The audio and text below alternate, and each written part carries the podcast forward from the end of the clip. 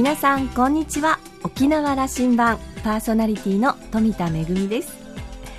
ゴールデンウィークどんな風にお過ごしになっていますでしょうか、えー、私はですね先日ラオスに行ってまいりました。東南アジアの国ラオスです。あの海に面していない国なんですけれども代わりに真ん中に大きな豊かなメコン川が流れている国なんですよね、えー、敬虔な仏教徒が多く暮らす国なんですが実は私15年前にも一人旅でラオスを訪れたことがあるんですよ。15年経って見たラオス変わっていたところもあり変わらないところもありとっても素敵な旅でした。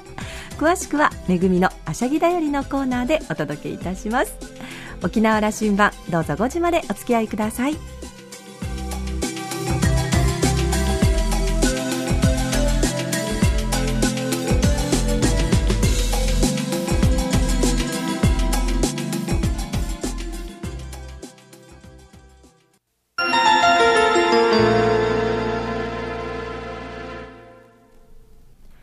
那覇空港のどこかにあると噂のコーラルラウンジ。今週は沖縄子どもの国園長の高田勝さんと、ラウンジ常連客で沖縄大学地域研究所特別研究員の島田克也さんとのおしゃべりです。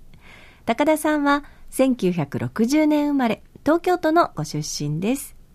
東京農業大学を卒業後、財団法人進化生物学研究所勤務を経て、1984年に沖縄に移住。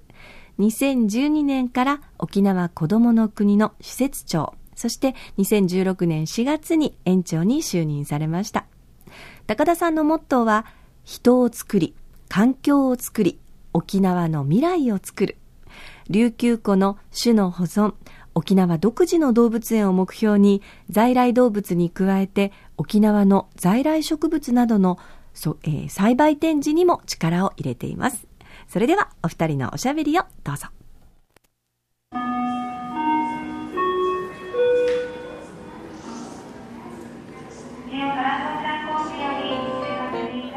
ゴールデンウィーク人多いんでしょうね今年もそうですね54歳の島田克也も、はい、子供の時も行ったし、はい、子供を連れて行ったし、はい、まだ孫は連れて行ってないけども、はい、そそういうサイクルになっていってるんですよね。そうですね。1970年に、えー、子供の国は作られましたから72年の復帰の時に子供の国の財団ができてという経緯ですから。でニュースによると、えっと、僕は心配してたんですけども、はい、10年ぐらい前だとさあ子供の国本当にうちなんちゅうから忘れられるぐらいなことになってないかという話で、ね、入場も減ってきたという時代時期がありましたよね。そうですね。12年前にちょうどリニューアルをしてますからその頃ですね。はい。あので昨年の数字はすごく良かったそうですね。昨年の数字は45万人を超えて45万6千名ぐらい入りましたね。この数字は復帰以降というかオープン以降何番目かの数字に戻ってきてる、えー、リニューアルしてからはもう、えー、一番入りましたね。でリニューアル以前からすると遊園地ができたその年というのが一番入りましたからその次ですね。最近の子供の国はこうなんだということを高田さんから話を聞くということにしようかな。そうですね、うん、えーと、一つは、えー、少し趣を変えたのが、えー、動物園という概念が多い強いんですけども動物園と一緒に、えー、ワンダーミュージアムっていうのが、えー、かなり知名度が高くなっているということで、えー、それは、えー、一昨年リニューアルもしなししましたし、えー、それは、えー、科学それから、えー、哲学、えー、それから芸術っていうような三本柱で、えー、そこはやっています。でそれは小さい子供たちから、まあ、おじいちゃんおばあちゃんまで割と楽しんで発見してえー、まあワークショップをやりながら、えー、自分たちでいろんなことを見つけ出すみたいなことで、えー、運営をしてますのでそこは一つの目玉として、えー、動物園ともう一つの語りんとして、えー、回り始めてますね。で動物園も今まではどちらかというとまあ、えー、他の動物園から群れからはぐれたりとかですねいろいろなもう、えー、年齢が経ったものだとかっていうものを全て、えー、子供の国で引き取ってたよというような経緯も実はあったんですね正直ですね、はい、た。だ、うん、それはそれで、えー、それは運営経費とか、はい、やっぱりその予算の問題だったりしたわけですよね、ね、きっと。そうですね。あのまたやっぱりこういろんなものを見たいものに対してそういうような、えー手を差し伸べるというか子どもの国がそういう受け皿になることにおいて他の動物園は本当に助かったと思いますよ。あー他府県の。はい他府県の。群れから外れるってどういう意味ですか？要するに群れの動物であると仲間外れにされちゃって群れの中で生活ができないっていう動物ですよね。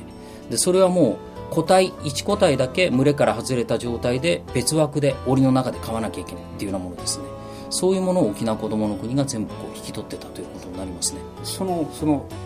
なぜ沖縄こどもの国はそういうふうな子たちはあの変えたんですか？変えたというかそそれを預かることができたんですか？昔は今のように、えー、と種の保存みたいなものに関してうるさくなかったということが一つはあってでまあ子どもの国自体が、えーまず子どもたちに動物というものを見せるということが、えー第一の使命でもあったことがあってですね。そのお金を大量にこう出して、えー外国から本当にこうガンガン動物を入れるということではなかったのでそういう意味合いからすれば日本で7番目か8番目ぐらいに動物の種類が多い動物園だったんですよ。はい、これはもう本当にすごいことだったと思いますよ。こういう言い方もできますか？一個一個小さい檻がいっぱいあったと。はい、そうですね。その絵ですよね。はい。すごくだから30年前40年前の動物の,、はい。動物園の形ですよね。そうです。えっ、と今ではなかなかうん。動物愛護の問題だとか、いろいろエンリッチメントの問題だとか、そういう問題があって批判されかねないような、えーものとしての動物が多かったっていう事実はありますね。事実はあるあるんですね、あのはい。動物くんたちも快適に過ごしてもらうというのが、これはこの10年、20年の30年のトレンドですよね。いや、もう全く変わったですね。嬉しい気持ちにななれる動物園になっていったんですよね。そうですね、それ自体がやっぱり動物の能力を引き出すには動物が割と、えー元気な状態で動物がこう好め好ま好むような、えー場所を設定してあげることが重要ですからそういうように考え方が変わっていったっていうのは事実ですねこの数年でこのスターたちも生まれてきましたよね。ありがとうございますこれはい嬉しいですよね。嬉しいですねゾウくん。ゾウくんねこれ宣伝してくださいよ。あもうルビちゃんは、えー三振の日という去年、えー3月4日の三振の日に生まれてます、えー生まれた時は100キロ程度だったんですけどすでにもう550キロぐらいの、えー大きさになってすくすくと育ってますしこれはまあゾウさん、えー生まれればヤギとか、えー、と豚だとかのように簡単にこう育ってくれるかなというふうに思われるかもしれないんですけど、実際に群れを、えーなしてかなり頭のいい動物なのでお母さんが、えー実際に自分の赤ちゃんを育ててるものを、えー娘の状態でそれを学習してそれで群れの中で生活しないとそれができないんですね、それ赤ちゃんの状態で外して、えーこちらの日本の方に連れてくると実際には子育てができないっていうことが、えー多々あるような動物です、病気になったり死んじゃったりするわけです、ね。はいあのー病気になる、えー前に子育てをしないという拒否をしてしまうだとかやっぱりこう蹴ったり潰したりだとかってことが実際にありますね。あのそれをこう育てる力があるというのは動物園の飼育員の皆さんの力も、はい。沖縄こどもの国ははい。どういうふうに園長？もう全く、えーこれは他の旭山の動物園の前の園長がですね今丸山動物園の園長になってるんですけどこの前は視察に来られてましたから、えー、と非常に得意なんですよ実は、えー、とこれは、えー生まれた時の動物、えーゾウさんが、えやっぱりお母さんから言うと異物なもんですからそれがやっぱりおっぱいを吸うっていうのは全く違うものが自分の、胸に食らいつくということに関して違和感があるわけですねそこで、えー親が拒否したらもう育たないということになりますよね。でそれを、まあえー琉球湖の在来の動物なんかをいろいろやってますから馬とか牛とか担当しているような、えーそういうチームとまた一緒になってまあ牛が象のお母さんの産む前のおっぱいをつついたりするようなそういう訓練を延々とやってたんですね。どんな動物が象に近づいても象が怖がらないというような環境をスタッフが、えー自分たちの飼育担当を超えた状態で連携しながらやってたんですよそれ大変なノウハウなんでしょ？うあのノウハウっていうよりも自分たちがおそらく初めてですよ。いやノウハウが残るわけですよね。ああそうです。おおそらくいけることになるわけですよあねの他の、えー動物園館では群れじゃないと象は飼えないと言ってたにもかかわらず、えー群れじゃなくてもちゃんと子供を育てるっていうふうに作り上げたっていうのはもう子供の国ですね。あの象それから高田さんからあと2つこれとこれ見においでよっていう話を、あ、一つ、えー夏で、夏であれば面白いなというのは大アリクイですね。あの、何が面白いか。うんえー水の中のプールに入っている時の大アリクイというのが、えー誠に面白い格好で、えー背中とかお腹とかをボリボリかきながら、えー行水をしていますね。これ目つぶって想像力働かす必要があるんだけどもはい。ゾウアリクイってどのくらいの大きさ？あ体重どのくらいあるんですか？えーえー大アリクイですね。あオアリクイ大アリクイ自体は、えーそう重くないでしょうからおそらく20キロか、えー30キロぐらいだと思いますね。はい。これが何が面白いか。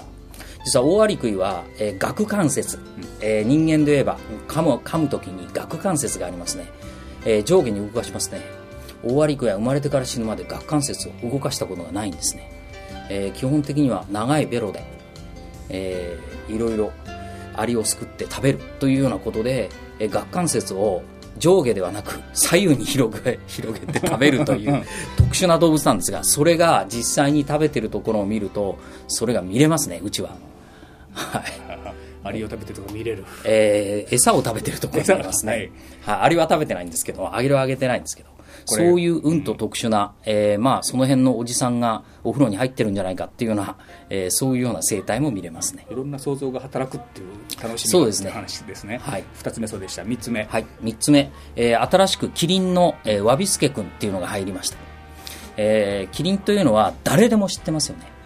ただ、えーキリンのところに足を止めていただいて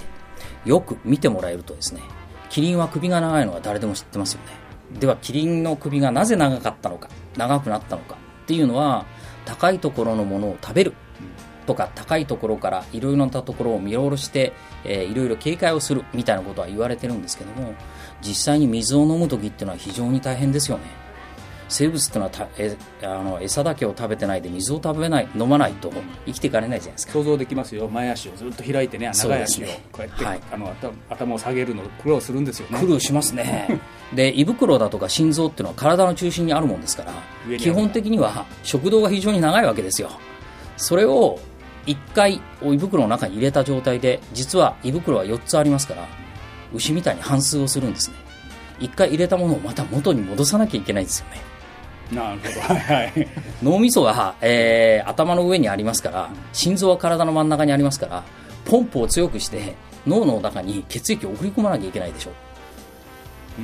じゃあ首はなんで長いんでしょう？みたいなものを考えながら、えーキリンっていうのを見てもらうと面白い、えー元、えーまたその先ほど言ったように一回胃袋に入れたものをもう一度反数するときに長い食道を下から上へ胃袋から口の元へぶって戻るのが見えます。物が入ったり、えーまたそれが戻ったりそれであの口でむにゃむにゃむにゃっていうのが見れます。こうポンプみたいな機能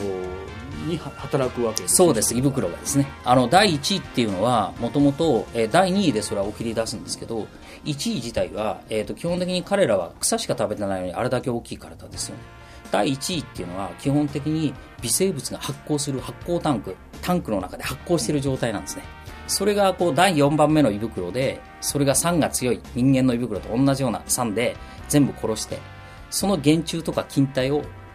吸収してタンパク質にするわけですよね。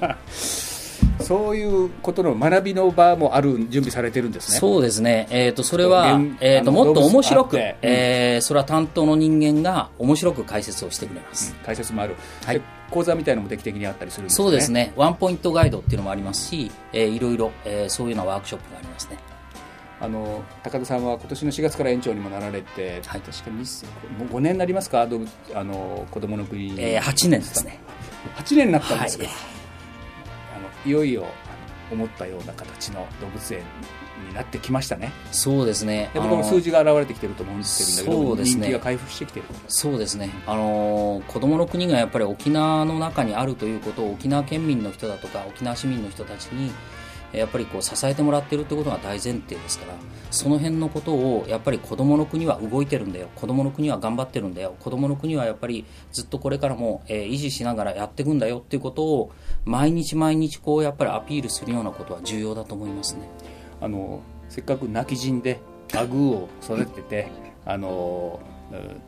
えーと、酪農家。あれ酪農家じゃないな、はい、牧場アグー牧場。農場。農場をやってたら、はい、子供の国に呼ばれて「はい、十和田脱いでくれ」と言われてそれ8年になるんですかもう？もう8年経ちますね。であの、はい、強い思い入れもあってまあ、引き受けたからにはということで、高田さんの思いもあの言葉が聞いた記憶あるんで、どうです？あのどういう動物園を目指していてここまで来てるという話を、えーと、基本的には、えーと、沖縄にある動物園は沖縄のものをまず大切にすべきだと思ってるんですよ。ですから琉球湖の、えー、野生動物それから文化が全く違うので文化民族が全く違うことを考えてまた儀礼だとかそういうのが残っているということで沖縄の在来家畜は全部集めるっていうことは思ってますね。そういう意味ではあの10年前だとそれこそさっきの話じゃないけども全国からちょっとはぐれちゃった動物くんたちがいっぱい集まってきたということの動物園だったという時期があったわけですね。ありましたね、うん、はい。今はもう、えーと、選びます、はい、完全に選びます、えー、自分たちの方向性においてこういうような動物園にしたいということで、えー、進んでいることはもう間違いないですね動物園動物としてゾウ、キリン、トラ、ライオンみたいなものの三種の神器みたいなのがありますけどそれは子供たちが絶対見たいものですからこれ自体も、えー、ただですね白熊だとか、えー、無理して寒いところの、えー、アザラシだとかを飼うんではなくてあったかいところのそういうような動物は繁殖率もいいですし沖縄こどもの国がやっぱり他の園よりも群を抜いてるんですよ。ですから、えー、その分あのその分野に関しては、えー、動物園動物としてきちっとやっていきたいっていうのは一つあります、えー、もう一つはえー、日本の動物ですよね、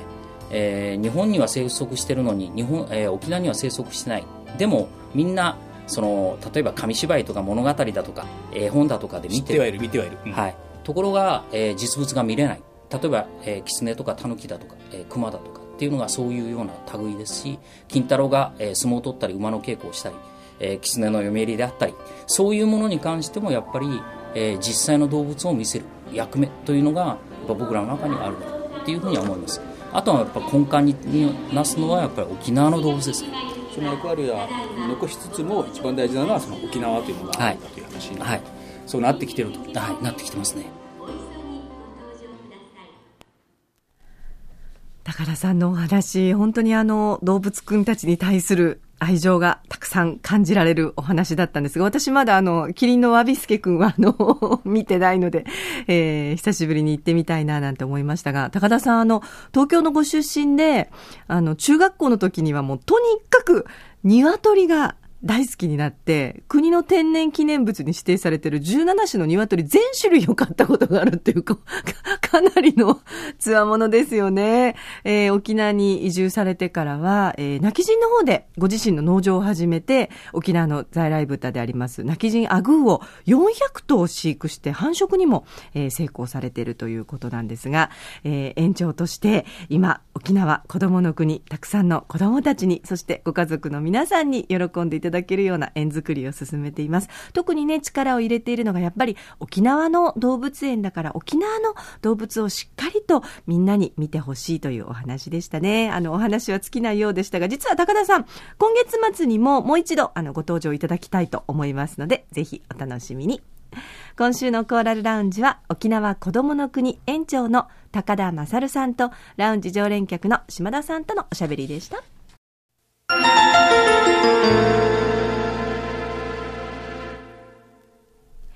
めぐみのあしゃぎだよりのコーナーです。えー、今日はラオスの旅のお話をしたいと思います。えー、今回はですね、ピーマイラオ、ラオスのお正月に合わせて行ってきました。え、今頃お正月って思われる方もいらっしゃるかもしれませんけれども、ラオスはですね、3回お正月がありまして、いわゆるまあ、新暦の1月1日のお正月、それから、えー、退院暦の旧正月、旧正のお正月。そしてもう一つが、あの、水かけ祭りとも言われているラオス正月なんですよね。皆さん、タイとかの映像で見たことないですかね？あの、街で、もうとにかくみんなが水をかけ合うという、一年で一番東南アジアが暑い時期なんですけれども、あの、最近ではこれをですね、あの、若い人たちがエスカレートしまして、もともとはただのお水をかけてただけなのが、若い人たちはですね、あの、自分の髪の、あの、色、例えば緑とか赤に染めた色とですね、同じ色水水をかけまして、えー、なんか卒業式を思い出すんですけど、小麦粉をかけたりとか、あの、本当にもう街を挙げてのどんちゃん騒ぎで、あの、ちょっと濡れたので、それからまあ色水をかかったので、あ、ちょっと着替えなきゃと思ってホテル帰って、まあ出た瞬間にまたバシャッとやられるというようなそういうお祭りだったんですが、でも、あの、こうしたお祭り騒ぎとは、あの、まあちょっと変わっててですね、えー、お寺の方に行きますと、大変静かな儀式が行われていました。もともとは仏様にね、甘茶をかけるようなそういうお祭りだったということで、雨どいがありまして、あの、伝説の動物の、まあ、あの、竜のような動物がいるんですけれども、その雨どいのようなものに傾斜があって、そこに、あの、祈りを込めてお水を捧げると、それがトトトトトと流れて、仏像にかけられるというような、そういうあの、静かな祈りの儀式が行われていました。えー、とっても素敵なラオスの旅だったので、まあ、今週はこの辺りにいたしまして、来週またこの続きのお話をさせていただきたいと思います。めぐみのあしゃぎだよりのコーナーでした。